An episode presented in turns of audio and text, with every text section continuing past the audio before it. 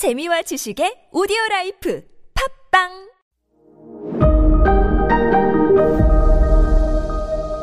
네, 여러분 안녕하십니까? 아, 역사 스토리텔러 썬킴 인사드리겠습니다.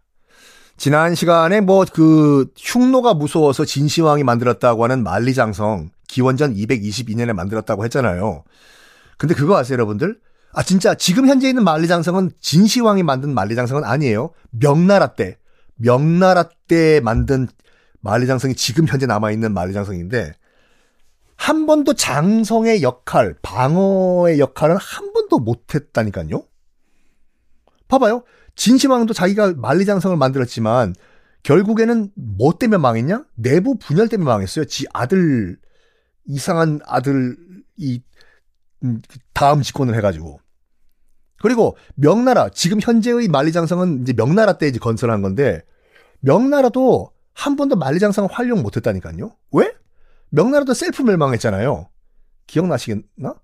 그 만리장성의 그러니까 동쪽 끝, 그러니까 황해 서해 바다 끝에 산해관이라는 관문이 있어요.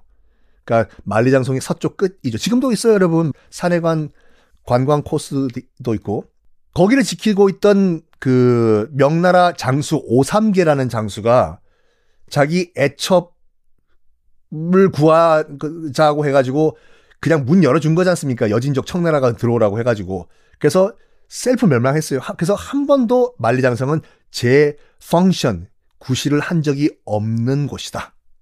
이거요.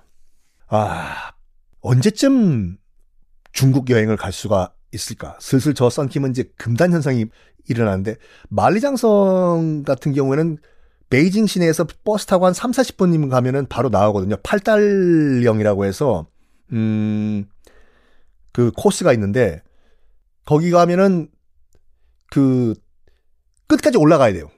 한번 들어가면은. 왜? 주말 같은 경우는 사람들이 너무 많아가지고 나의 의지와 상관이 없이 어 밀려가지고 인해 전술로 끝까지 올라가고 중국인 남자들은 여자들이 뭐라고 뭐라고 하면서 거기에 열받아서 올라가는데 그것도 좀그 마오쩌둥이 이런 말을 했다고 해요. 만리장성에 오르지 않으면 남자가 아니다. 부다오 장청 비하오한 중국말로 그건데 부다오 장청 그러니까 만리장성에 도착하지 않으면 비하오한 호환이 이제 그 호걸, 호걸, 호걸스러운 남자란 말이거든요. 아니다. 그래서 그거를 장난같이 해요. 옆에서 여자친구가 부다오 장청 비하오한 그러면 남자친구 열받아서 더 올라가고 아, 아, 아, 그만 올라가자 그만 올라가자 부다오 장청 비하오한 올라가면은 도착했다는 증서를 주거든요. 만리장성 정복하셨습니다. 그거 쭉 가져서 뭐 하냐고. 자, 다시 돌아와서 다시 돌아와 가지고 어 흉노족과 훈족에 관련된 기록은 거의 남아있질 않아요. 안타깝게도. 왜냐하면 유목민족이잖아요. 여기저기 저기 돌아다니다 보니까 기록을 할 여유도 없고 기록할 필요도 없었어요. 기록을 하면은 어디단가 고정적인 장속에 보관을 해야 되는데 그게 불가능하다 보니까 이게 안 남아 있어요. 그래서 흉노도 그렇고 훈족도 그렇고 다른 피해를 받던 유럽인들이 남긴 기록, 중국 한족이 남긴 기록을 통해 가지고 이 추측을 할 뿐이거든요. 안타깝게도. 그러다 보니까 약간 흉노와 훈족이라고 하면 야만적으로 그려질 수밖에 없는 게 특히 유럽사에 기록된 훈족 같은 경우에는 다 자기네들을 박살냈는데 이 흉노족 가운데서요. 흉노족 가운데서 저쪽 서쪽으로 간 친구들은 이제 훈족이라고 했지 않습니까? 드디어 등장합니다. 흉노 가운데서 한 부족이 나와요. 이 부족이 튀르크족이에요. 튀르크. 원래 뜻은 방패란 말이거든요. 얼마나 멋있어요, 여러분들. 방패. 빵! 어, 이 튀르크족을요. 방패란 뜻인데 중국인들이 또 한자로 표기를 해야 되잖아요. 튀르크. 그래서 뭐라고 표기를 했냐면 돌궐이라고 표기를 합니다. 이야! 드디어 우리나라 역사에도 등장하는 돌궐 나왔어요. 맞아요. 튀르크라는 그 족을 한자로 쓰면 돌궐이 돼요. 왜?